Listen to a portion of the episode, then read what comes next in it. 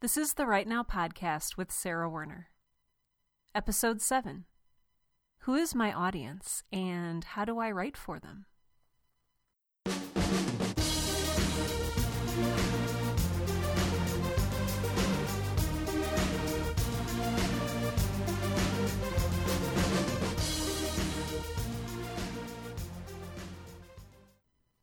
Welcome to Write Now, the podcast that helps aspiring writers to find the time, energy, and courage you need to pursue your passion and to write every day. I am your host, Sarah Werner, and I want to start off this week's episode by talking a little bit about perfectionism. I am a perfectionist.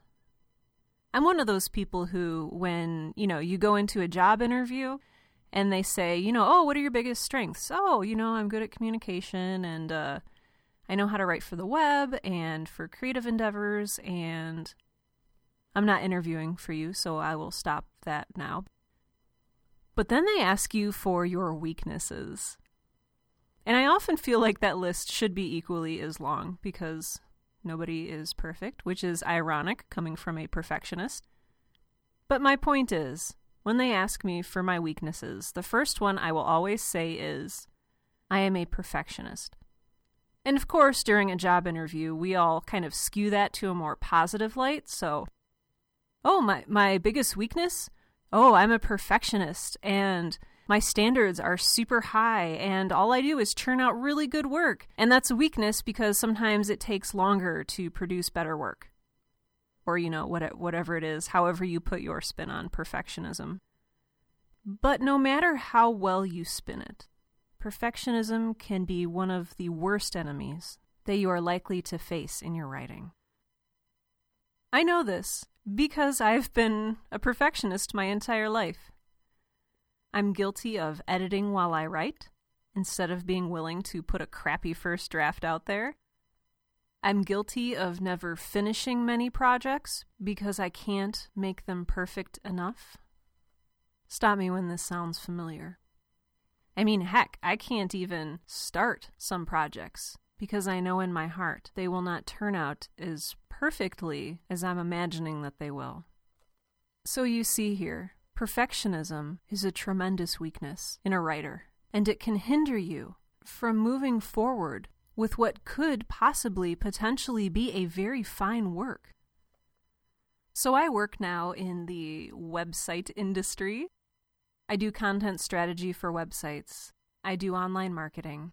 And the problem is, these projects eventually have to be finished. They have to go out the door, whether I'm ready to part with them or not, whether they are up to my extremely exacting standards or not. This has been a challenge for me. It has definitely been something that I have been forced to wrestle with. Because in my industry, we have a saying, which is, done is better than perfect. And you know what? There is something to that. While I don't have the satisfaction of having every single project I work on turn out to be super perfect, I do have the satisfaction of actually finishing something. And it is a good feeling. Because you've accomplished something, but you can also move on to something else with a lighter spirit. So why am I talking to you about perfectionism? Well, I don't even know if I should admit this to you, but I will because I'm that kind of person. I didn't like the podcast episode I recorded last week. I didn't. In fact, I hated it. And after I finished recording it, it was incredibly late, and I was incredibly tired and burned out from a long day. I'm sure you know what that feels like. And I was sitting here in my chair, staring bleary-eyed at the screen of my computer. You may have noticed that episode 6, last week's podcast, was only about 24 minutes long instead of the usual kind of half hour. That's because I edited out a lot of stuff. And if I would have had my way, I would have continued editing it for the next several days and probably distilled it down to one perfect word or one perfect spot of silence, because that's how a perfectionist works. So I edited out this opening chunk that I didn't like. It was a kind of bitter-sounding rant, and I didn't realize when I was recording it that it sounded bitter. But it was bitter, and I wasn't proud of what I had recorded. Because while it was still truthful, and while it was still genuine, and while it was still my voice and my words, it wasn't a perfect aspect of myself that I wanted to share with you. Because let's face it, as much as we want to be perfect, a lot of perfectionism is simply convincing other people that we're perfect. And I wanted so bad to convince you that I am perfect, even though you know I'm not. I know I'm not. So I trimmed the episode down to 24 minutes. I took out the angry, bitter rant to preserve the more lighthearted, positive feel of the show. And I seriously wrestled for hours and then for the next couple days afterward with the question of, should I scratch that episode and re-record? I think that's something all creative types will understand, whether you are a writer or an architect or a designer or a painter or someone who creates jewelry to sell on Etsy, that the creative process is so much more than the end product. So those earrings that you made, the people who buy those from your Etsy store don't necessarily think about the sketches you went through to design them, the trip to the craft store to purchase beads and other materials, the classes that you took. I obviously don't make jewelry, but I'm making some assumptions here. The people who buy your jewelry just see the jewelry. They don't see all the toil. They don't see all the strategy and the process of the art that went into creating it. It's the same thing with podcasting, and it's the same thing with writing. I think it was Hemingway who said very famously that for every 100 pages of manuscript I write, I throw away 99. A lot of the times, the finished product only represents about 1% or 10% or 15% of the effort you actually put in. I remember every year we used to go and visit my Aunt Diane in Washington, D.C., and we would go to the National Gallery, where there's all sorts of incredible works of art. And my sister Rachel was looking at a Mark Rothko painting, and she said, "Well, I could do that." And you know what? She probably could have. Mark Rothko was a very famous abstract expressionist. And the painting that my sister was looking at was, I think the top half of the canvas was orange, and the bottom half of the canvas was red, and that was all. And of course she could have done something like that. Heck, I can do something like that. But that's not what the painting is about. I will leave art history and art criticism to the art historians and the artistic critics. But there's so much more than what you can see. There's technique, there's history, there's motive and intent. There's color, there's shape, there's expertise, there's emotion.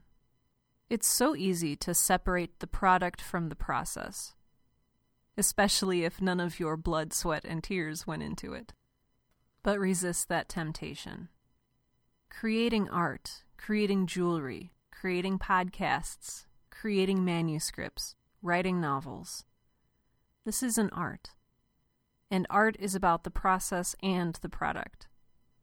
So I won't tell you not to rush through the process to get to the product. I won't tell you that, because I'm not necessarily certain how true that is. But what I will tell you is not to devalue the process.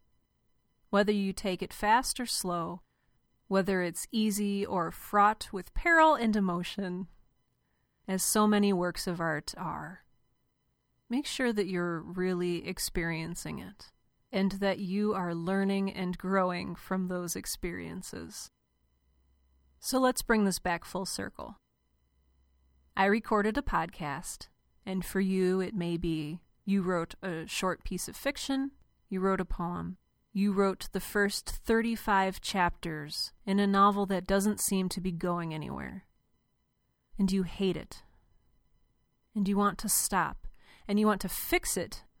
And yeah, you can fix it. That's what editing is for. But keep going. Work through the process. Done is better than perfect. For me, the lesson was, Sarah, your time is very limited. You work full time. You have your family to take care of. You're involved in a million things. You've been getting up at 5 a.m. to get time to yourself. When on earth are you going to sit down and outline and record and edit a replacement podcast? And I didn't want to face the answer, because in a way it meant that I was trapped with giving you a substandard product. I really hate referring to artistic endeavors as products, but as the lingo goes, so do I suppose. But then I remembered, done is better than perfect. If I let myself re-record this episode, then I am going to start re-recording every episode. And I do not have time for that. And so I decided to take a risk and share something with you that I wasn't especially super happy with or proud of.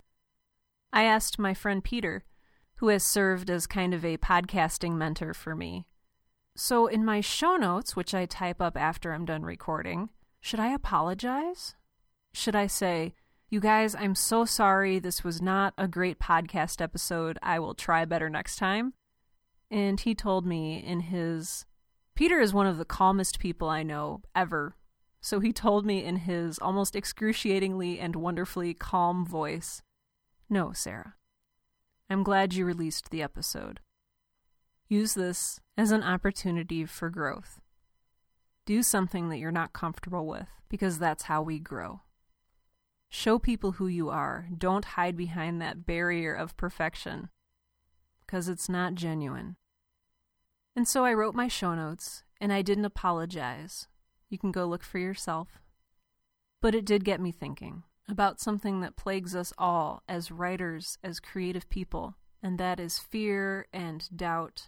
Fear that we won't be what we want to be, that we won't be perfect, that other people won't see us as perfect and flawless and successful and enviable, and doubt of our own self-worth, doubt of our own abilities and talents and skills, doubt of our purpose. It's easy to produce something that's not really great and to spend the next, 10 years cursing yourself and saying, is this really what I should be doing? Maybe I would be better at ice fishing, or drag racing, or teaching geometry to high school students. But don't think that. I mean, of course, you're free to pursue other career options if you want. But I think that the reason you're listening to this podcast is that you are a writer, and you've recognized that within yourself, and it is an indelible thing. So I hope that you are able to take something away from my struggle. I hope that you find the courage to go through that bottom drawer of your filing cabinet and to take out some of those stories that you wrote years ago and decided weren't good enough to submit. Maybe give it a try. Maybe submit one of those stories or poems to a literary journal. What's the worst that can happen? You've already rejected them yourself, right? What, is somebody else going to reject them? If they do, big deal. But if they don't, yeah. Same thing with your novel, your biography, your paper for school. Give yourself a break. You're only human. And there is something deeply beautiful about being human and about living in a community where we are all flawed and we share our flaws and we understand our flaws and we understand each other's flaws. And we love each other all the more for it. So at the beginning of this podcast, I said that today's topic was going to be, who is my audience and how do I write for them? And you're probably like, Sarah, you're going on and on about perfectionism. That's not today's topic. And you are totally right. But you know what? They tie together. Because I'm a perfectionist and I hate it when things don't come full circle. Yeah. So I want to start talking about audience by telling you a story. I used to work for a company that I will not disclose here with a coworker whom I will call Jane Doe. And again, you probably know this by now, but I am a perfectionist. But along with that comes the innate need not only for other people to accept and admire my work, but also for people to accept me. So maybe I'm a narcissist. I don't know. But there is this part of me that is a people pleaser. It's part of the reason I am so over-involved in everything. It's why I'm on 6,000 committees. Because I can't say no and risk hurting someone's feelings. I say that as a setup for this story. So I worked for this company with my coworker, Jane Doe. And for absolutely no reason that I could discern, Jane Doe did not like me. I could not get her to like me. I took her out for coffee and lunch. I oohed and awed over pictures of her children. I complimented her outfits and told jokes specifically tailored toward her that I thought she would find funny. But Jane Doe did not like me. I guess today's podcast episode is about hard lessons, because the hard lesson that I have had to learn is that not everyone will like you, no matter how hard you try, no matter how much you want them to. At the end of the day, whether it's your fault or not, you will have some enemies. That was the first lesson that I learned. The second lesson was, it's okay to have enemies. As much as I love to live my life for others, I can't live it for everyone in the entire world, and that's okay. I know that there is a temptation when you are writing a poem or a story or a novel or anything to look critically over your work, to read it over with a critical eye and say, you know what, yes, this is pretty good. But then comes the fear and the doubt. Then comes that part of you that says, but person X, but Jane Doe. Will Jane Doe like this? I mean, I'm writing a horror novel in the horror genre, but the people on the Booker Prize committee, will they like it? Will that one impossible-to-please professor from my college days read this and change his mind about me? And then at that point, it's so easy to go back and edit and destroy something that was good for someone we cannot possibly please, and to remove truth and meaning and beauty from our work for the sake of someone who, and I am sorry to say this, but it's true, does not care and will never care about you. And that is okay. So the question that we end up asking is, who am I writing this for? The super obvious answer is, you're writing this for your readers. Okay, yes. So who are your readers? I want to answer that in two ways. The first one I've talked about a little bit before, and that is, readers of a certain genre will have certain expectations. The romance genre is a really great example here. There are certain things that your readers expect and that you kind of must adhere to in order for your book to work and to meet your readers' expectations. There needs to be an interesting heroine, a charming / hunky / whatever floats your boat type of hero, a conflict that threatens their relationship, and a happily ever after ending for the couple. It is probably extremely difficult to go to your local bookstore, browse the romance section, and find a romance novel in which one of the two main characters dies tragically. Readers of certain genres have expectations. If you are writing in the horror genre, Your book should probably be a little weird or disturbing or troubling or scary, horrifying, if you will. So in my work, I do a lot of strategy around web writing. And I often have to explain to clients that web writing and writing for print are actually very different. People read differently online than they do on paper. They expect a different sort of voice than they do between, say, a printed brochure and the homepage of your website. There's certain parameters. Paragraphs need to be shorter. Sentences need to be shorter. It's okay to use I and we and you. And when I talk to clients about writing for the web, the number one thing I ask them to define before we start any project is, who is your audience? Who are you writing for? Because we need to understand who we're writing for before we can write for them. And so discovering who that audience is can be kind of challenging.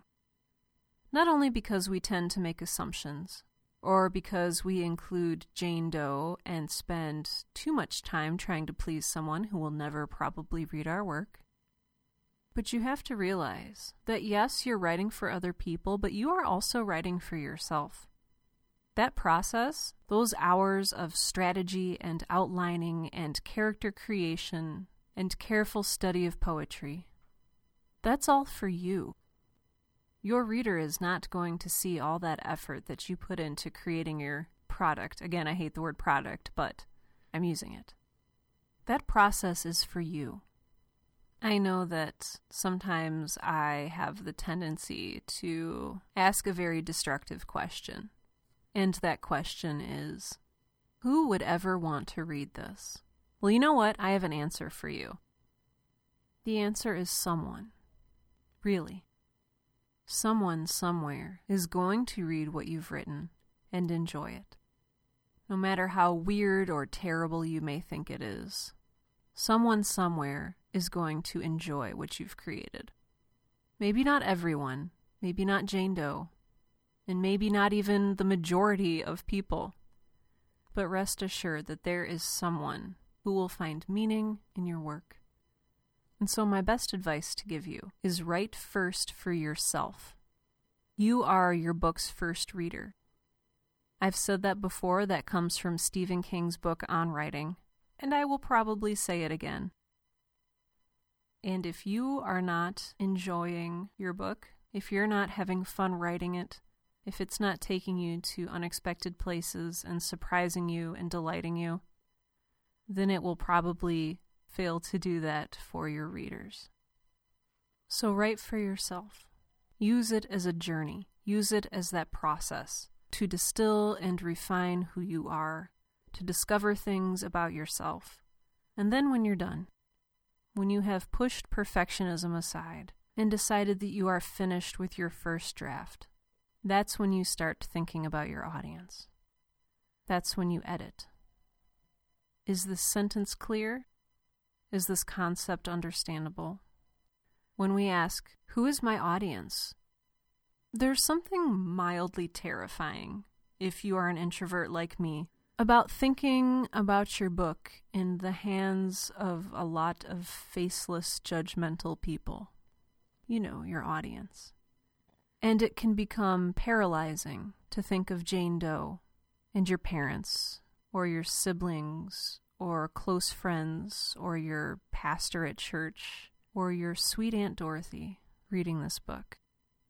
You want to take out that steamy romance scene because we can't let Aunt Dorothy read that. We need to take out some of those swear words because Mom won't be okay with that. Her heart will explode. You see where I'm going with this. That's why I say, write first for yourself and then edit for your audience. Okay, so who is that audience? You're probably not going to like this answer. But when you think of your audience, I want you to think of one person. Not the judgmental masses, but one person who is kind-hearted and earnest and wants to see you succeed, who will not judge you or tear you down, but who will only build you up and give you criticism, yes, but constructive criticism that will help you. My husband is a novelist, and he says that it helps him sometimes to think of only writing for one person. And I've seen the screensaver on his computer when he steps away, and it comes up, and it says, "Write only for Sarah," which I think is really sweet. So thank you, Tim. For me, it also helps to write for just one person. It keeps your writing from being too self-conscious. It keeps you from destroying some of the best parts of your own work because you're afraid that others won't like them. When I write, and I've never told this to anyone before, so you are the first. When I write for one of the greatest encouragers that I have ever known. I had the great privilege of attending Valparaiso University in Indiana and studying with Professor Walter Wangerin Jr., who won the National Book Award in the 70s for The Book of the Dun Cow. And Professor Wangerin had this truly great gift of connecting. He was a people person, but he was a people person who understood art and the struggle and the journey and the process, and could pinpoint what you were going through with a particular work and pull out and highlight the good. He stopped teaching soon after I graduated. He fell ill with lung cancer, and he got thin, and he looked old. But on my desk, where I do my creative writing, I have a picture of him as I remember him, and he's smiling his crinkle-eyed smile and exuding warmth and patience and encouragement, and I can still remember him saying that he believes in me. And so when I write, it's that essence of that person who helps to dispel the fear and the doubt. I hope that after you're finished writing for yourself, you have someone like that you can edit for. That audience of one who cares about your work and can't wait for you to finish it. So what I'd like you to take away from today's podcast is write first for yourself. Write the book that only you can write. Share the story that only you can tell. And then once you've finished a draft, and please do finish a draft, then go through it, not with an intensely critical eye, not with Jane Doe's eye, but with the eye of that one person in your audience who thinks the best of you and who sees the best in you, and who wants you to succeed. So for this week's Book of the Week, I read a collection of poetry. This is one of my absolute favorite collections. I first discovered it in college when I was working for the Project on Civic Reflection through the Lilly Foundation. And this is a collection of poems called Staying Alive: Real Poems for Unreal Times. And it's edited by Neil Astley, and I would encourage you to pick up a copy sight unseen because it is an incredible work. It's an anthology of poems divided into different sections. So there's a section called Body and Soul, Dead or Alive, Bittersweet, Growing Up, Man and Beast, In and Out of Love, and so on. And this collection of poems by various poets is singularly life-affirming and encouraging. And so if you are ever going through some tough times, there is probably at least one or two poems in this volume that will speak to you. This is actually where I discovered my favorite poet, Mary Oliver, as her poem Wild Geese graces the very first page of this collection. I want to say how, I don't know, childishly excited / delighted I am that you are listening to my podcast. I've never done anything like this before. I've never taken a risk like this on my own accord. But I'm doing it, and people are listening to it, and I'm so grateful that you're tuning in. There's something so lovely and affirming about being seen. And so, thank you. I would also like to thank my first two Patreon donors. I've mentioned before that I run this podcast on my own time and my own dime, not for profit. And if you would like to consider donating to help me keep this going, you can do so through Patreon, which is a very secure and easy to use platform that I will link in the show notes for this episode, in a link that says help support my podcast. But I would like to specifically call out Sean Locke, official rad dude, for his very generous contribution. Thank you, Sean. If you want to be awesome like Sean, you can do that through my website. You can also contact me with questions or anything that you'd like to see on the show. Just go to sarahwerner.com, sarahwerner.com, and go to the contact page. There's an easy little form to fill out. You can also email me at hello@sarahwerner.com. Also, I have an email mailing list, and I am a kind of sporadic person. And so I will not tell you that you will receive exciting emails from me once per week on Tuesdays at 9:30 a.m. because that's not how I work. However, I will tell you that if you go to my website and sign up for my email mailing list, that you will get surprising and fun and delightful emails whenever I feel like sending them out. Isn't that delightful? The answer is yes. If you'd like to sign up for my email mailing list, which will keep you informed of new podcast episode releases and other such exciting news, go to my website, scroll all the way down to the bottom, and you should see a little pop-up that says, "I like you." Just enter your email address, and that will sign you up for my email list. Alternately, you can go to my contact page and click the link there. I feel like there were about 10 million things I needed to tell you today, and I hope I got at least 9 million of them covered. Thank you for listening. I hope this podcast has helped you, at least a little bit, to find the time, energy, and courage you need to pursue your passion and write every day. I'm Sarah Werner, and remember, done is better than perfect.